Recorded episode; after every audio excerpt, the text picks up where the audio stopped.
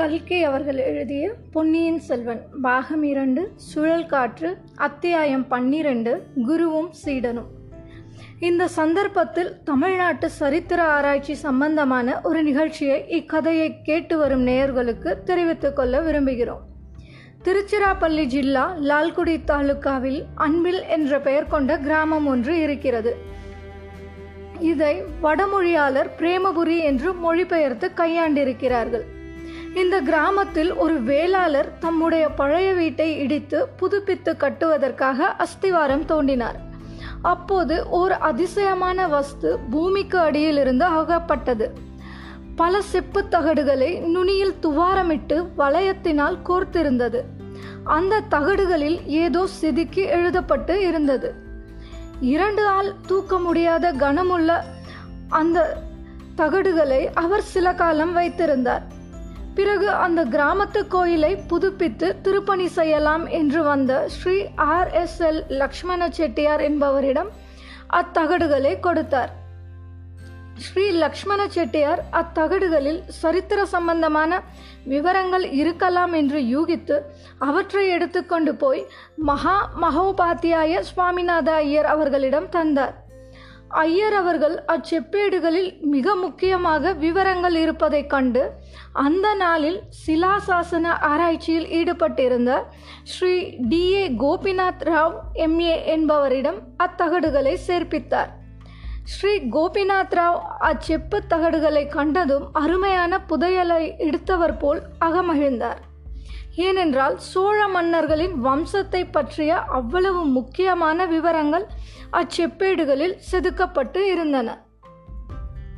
சுந்தர சோழ சக்கரவர்த்தியின் மானிய மந்திரியான அன்பில் அனிருத்த பிரம்மராயருக்கு சக்கரவர்த்தி பட்டத்துக்கு வந்த நாலாம் ஆண்டில் அளித்த பத்து வேலி நில சாசனத்தை பற்றிய விவரங்கள் அந்த செப்பேடுகளில் செதுக்கப்பட்டு இருந்தன. இந்த நில சாசனத்தை எழுதிய மாதவ பட்டர் என்பவர் சுந்தர சோழர் வரைக்கும் வந்த சோழ வம்சாவளியை அதில் குறிப்பிட்டு இருந்தார். அத்துடன் அனிருத்த பிரம்மராயரின் வைஷ்ணவ பரம்பரையை குறிப்பிட்டு அவருடைய தந்தை தாயார் பாட்டனார் கொல்லு பாட்டனார் ஆகியவர்கள் ஸ்ரீரங்கநாதரின் ஆலயத்தில் செய்து வந்த சேவையை குறித்தும் எழுதியிருந்தார். இதற்கு முன்னால் அகப்பட்டிருந்த ஆனைமங்கல செப்பேடுகள் திருவாலாங்காட்டு செப்பேடுகள் ஆகியவற்றில் கொடுத்திருந்த சோழ வம்சாவளியுடன் அன்பில் செப்பேடுகளில் கண்டது பெரும்பாலும் ஒத்திருந்தது. எனவே அந்த செப்பேடுகளில் கண்டவை சரித்திரபூர்வமான உண்மை விவரங்கள் என்பது ஊர்ஜிதமாயிற்று. மற்ற இரண்டு செப்பேடுகளில் காணாத இன்னும் சில விவரங்களும் இருந்தபடியால் அன்பிட் செப்பேடுகள் தமிழ்நாட்டு சரித்திர ஆராய்ச்சி துறையில் மிக பிரசித்தி அடைந்தன. எனவே அனிருத்த பிரம்மராயர் என்பவர் சரித்திர செப்பேடுகளில் புகழ்பெற்ற சோழ சாம்ராஜ்ய மந்திரி என்பதை மனத்தில் வைத்துக்கொண்டு மேலே கதையை தொடர்ந்து கேட்கும்படி நேயர்களை கேட்டுக்கொள்கிறோம். மானிய முதன் மந்திரி அனிருத்த பிரம்மராயர் வீற்றிருந்த மண்டபத்துக்குள் ஆழ்வார்க்கடியான் பிரவேசித்தார். அவரை மூன்று தடவை சுற்றி வந்தான். சாஷ்டாங்கமாக விழுந்து நமஸ்கரித்து எழுந்தான். ஓம் ஹ்ராம் ஹ்ரீம் ஷைட்டு என்று நாலு தடவை உரத்த குரலில் உச்சரித்துவிட்டு குருதேவரை விடை கொடுங்கள் என்றார் அனிருத்தர் புன்னகையுடனே திருமலை என்ன இந்த போடு போடுகிறாய்? எதற்கு என்னிடத்தில் விடை கேட்கிறாய்? என்றார்.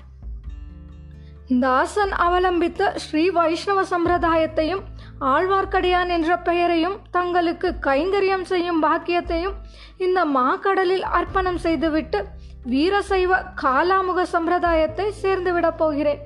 கையில் மண்டை ஓட்டை எடுத்துக்கொண்டு ஓம் ஹ்ராம் ஹ்ரீம் ஷைட்டு என்ற மகத்தான மந்திரத்தை உச்சரித்துக்கொண்டு ஊர் ஊராக போவேன். தலையில் ஜடாமகுடமும் முகத்தில் நீண்ட தாடியும் வளர்த்து கொண்டு எதிர்படுகிற ஸ்ரீ வைஷ்ணவர்களுடைய மண்டைகளை எல்லாம் இந்த தடியினால் அடித்து பிளப்பேன் என்றார். அப்பனே நில் நில் என்னுடைய மண்டைக்கு கூட அந்த கதிதானோ என்றார். குருவே தாங்கள் ஸ்ரீ வைஷ்ணவ சம்பிரதாயத்தை இன்னமும் அவலம்பிக்கிறவர்தானே. திருமலை அதை பற்றி உனக்கு என்ன சந்தேகம்? என்னை யார் என்று நினைத்தாய் என்றார். தாங்கள் யார்? அந்த விஷயத்திலே தான் எனக்கு சந்தேகம் ஏற்பட்டுவிட்டது. இரண்டு நதிகளின் நடுவில் அரித்துயில் புரிந்து சகல புவனங்களையும் காக்கும் ஸ்ரீ ரங்கநாதருக்கு பணி செய்வதையே வாழ்க்கை எடுத்த பயனாக கொண்டிருந்த அன்பில் அனந்தாழ்வார் சுவாமிகளின் கொல்லுப்பேரர் தாங்கள்தானே? ஆம் அப்பனே நான் தான் ஸ்ரீமன் நாராயண நாமத்தின் மகிமையை நான் இலத்திற்கெல்லாம் எடுத்துரைத்த அன்பில் அனிருத்த பட்டாச்சாரியரின் திருப்பேரரும் தாங்கள்தானே. ஆமாம் நானே தான் அந்த மகானுடைய திருநாமத்தை தான் எனக்கும் சுட்டினார்கள். ஆழ்வார்களுடைய அமுதொழுகும் மதுர கீதங்களை பாடி பக்த கோடிகளை பரவசப்படுத்தி வந்த நாராயண பட்டாச்சாரியின் சாக்ஷாத் சீமந்த புத்திரரும் தாங்களே அல்லவா என்றார்.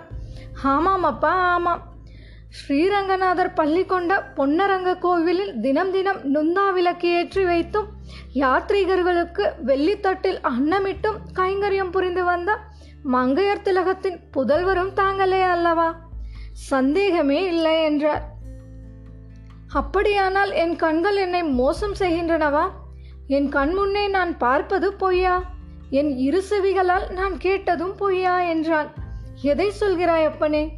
உன் கண்களில் மேலும் காதுகளின் பேரிலும் சந்தேகம் கொள்ளும்படி என்ன நேர்ந்து விட்டது?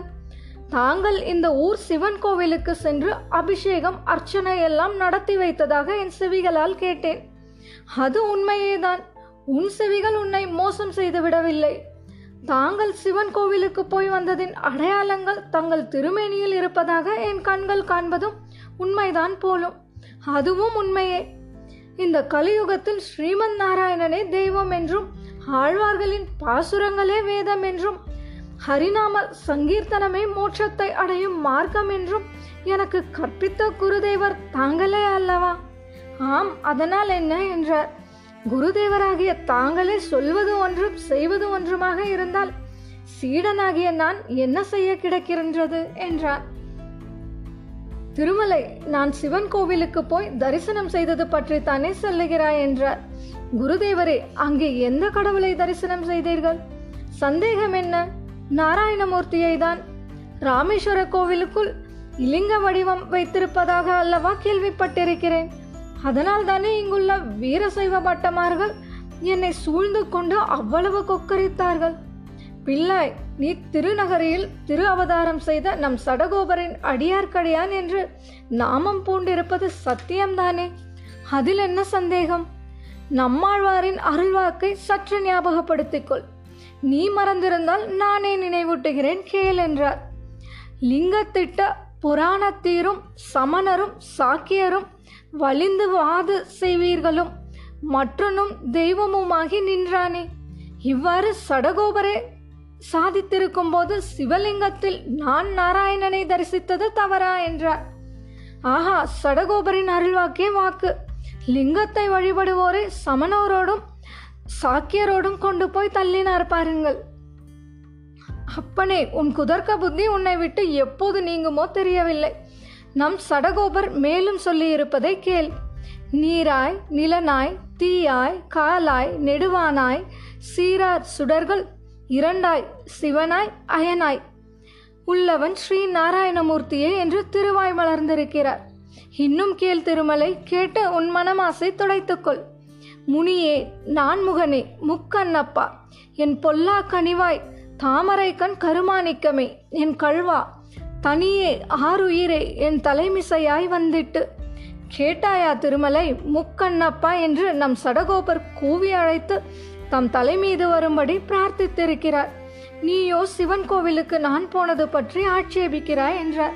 குருதேவரே மன்னிக்க வேண்டும். அபச்சாரத்தை சமிக்க வேண்டும்.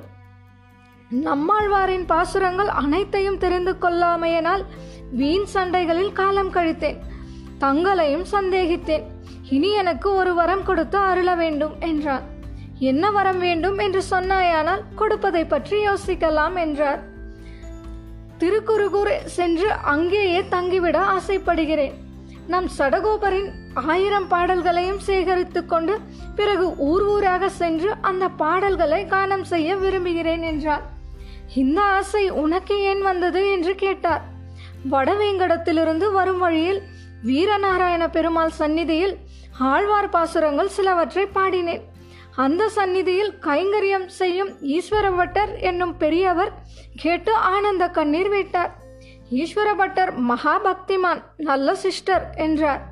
அவருடைய இளம் புதல்வன் ஒருவனும் அவர் அருகில் நின்று கேட்டுக்கொண்டிருந்தான் அந்த இளம்பாலகனின் பால்வடியும் முகம் ஆழ்வார் பாசுரத்தை கேட்டு பூரண சந்திரனைப் போல் பிரகாசித்தது.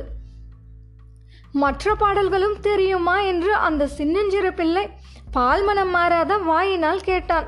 தெரியாது என்று சொல்ல எனக்கு வெட்கமாய் இருந்தது ஆழ்வார்களின் தொண்டுக்கே ஏன் இந்த நாயனை அர்ப்பணம் செய்து விடக்கூடாது என்று அப்போதே தோன்றியது. இன்றைக்கு அந்த எண்ணம் உறுதிப்பட்டு விட்டது என்றான்.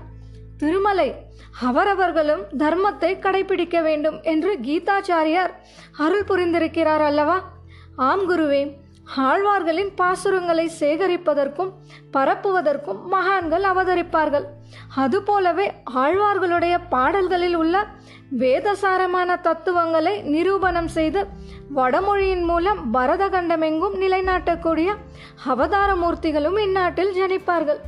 நீயும் நானும் ராஜ்ய சேவையை நமது தர்மமாக கொண்டவர்கள்.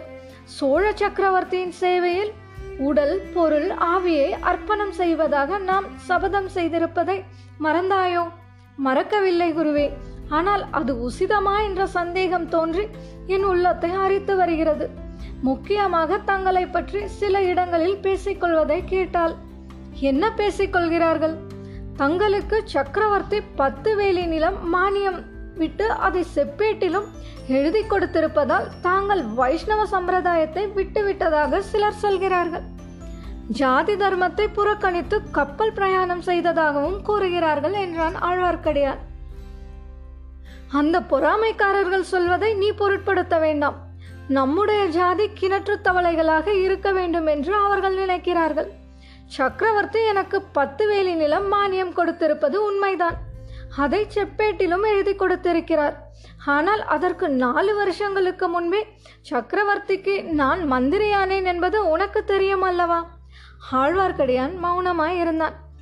சக்கரவர்த்திக்கும் எனக்கும் எப்போது நட்பு ஏற்பட்டது என்றாவது உனக்கு தெரியுமா? நாங்கள் இருவரும் இளம் பிராயத்தில் ஒரே ஆசிரியரிடம் பாடம் கற்றோம்.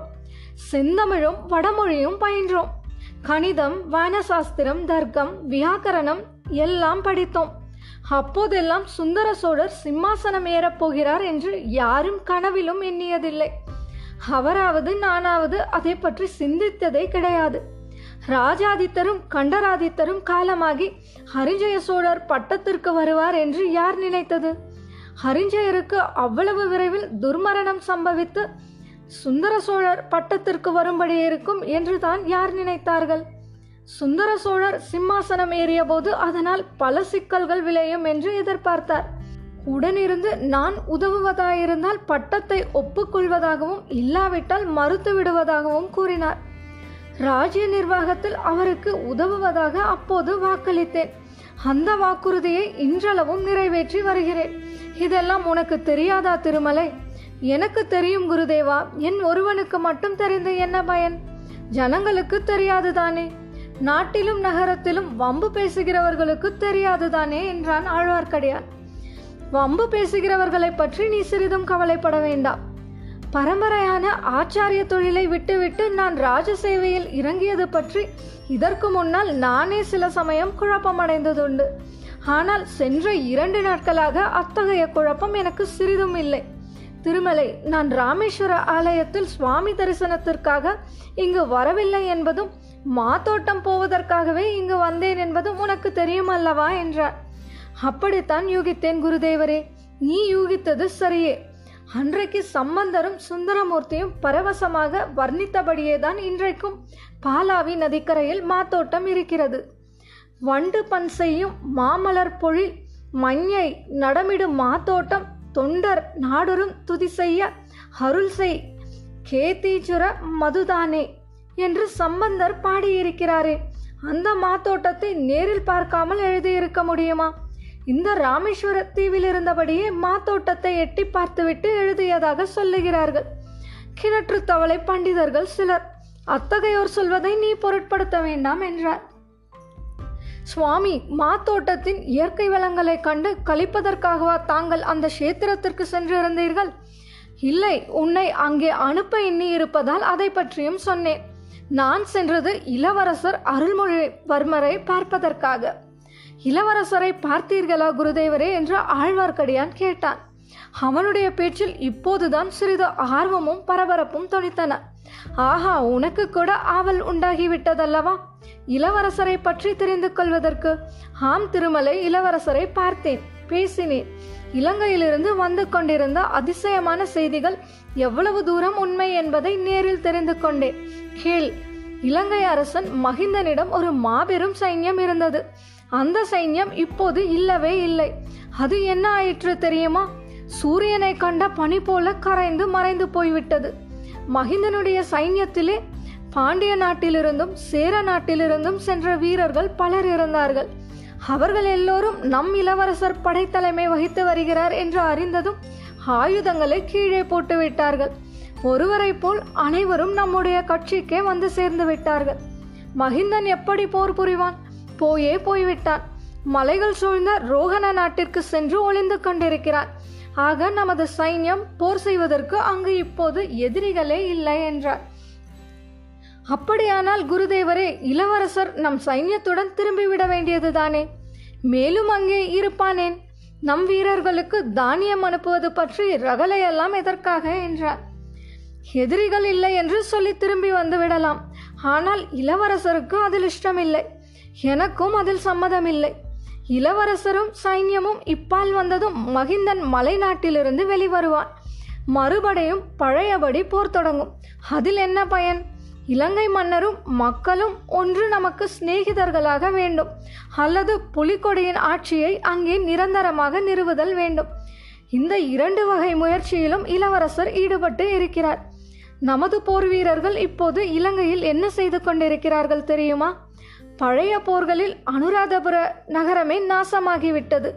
அங்கிருந்த பழமையான புத்த விகாரங்கள் கோவில்கள் தாது கர்ப்ப கோபுரங்கள் எல்லாம் இடிந்து பாழாய் கிடக்கின்றன. இளவரசரின் கட்டளையின் பேரில் இப்போது நம் வீரர்கள் இடிந்த அக்கட்டிடங்களை எல்லாம் புதுப்பித்து கொண்டிருக்கிறார்கள். அழகாய்த்தான் இருக்கிறது. சைவம் வைஷ்ணவம் இரண்டையும் கைவிட்டு இளவரசர் சாக்கிய மதத்திலேயே ஒருவேளை சேர்ந்து விடுவாரோ என்னமோ. அதையும் தாங்கள் ஆமோதிப்பீர்களா என்று கேட்டான் ஆழ்வார்க்கடியார் நானும் நீயும் ஆமோதித்தாலும் ஒன்றுதான். ஆமோதிக்காவிட்டாலும் ஒன்றுதான். நம்மை போன்றவர்கள் நம்முடைய மதமே பெரிது என்று சண்டையிட்டு கொண்டிருக்கலாம். ஆனால் ஒரு நாட்டை ஆளும் அரசர் தம்முடைய பிரஜைகள் அனுசரிக்கும் சமயங்கள் எல்லாவற்றையும் ஆதரித்து பராமரிக்க வேண்டும்.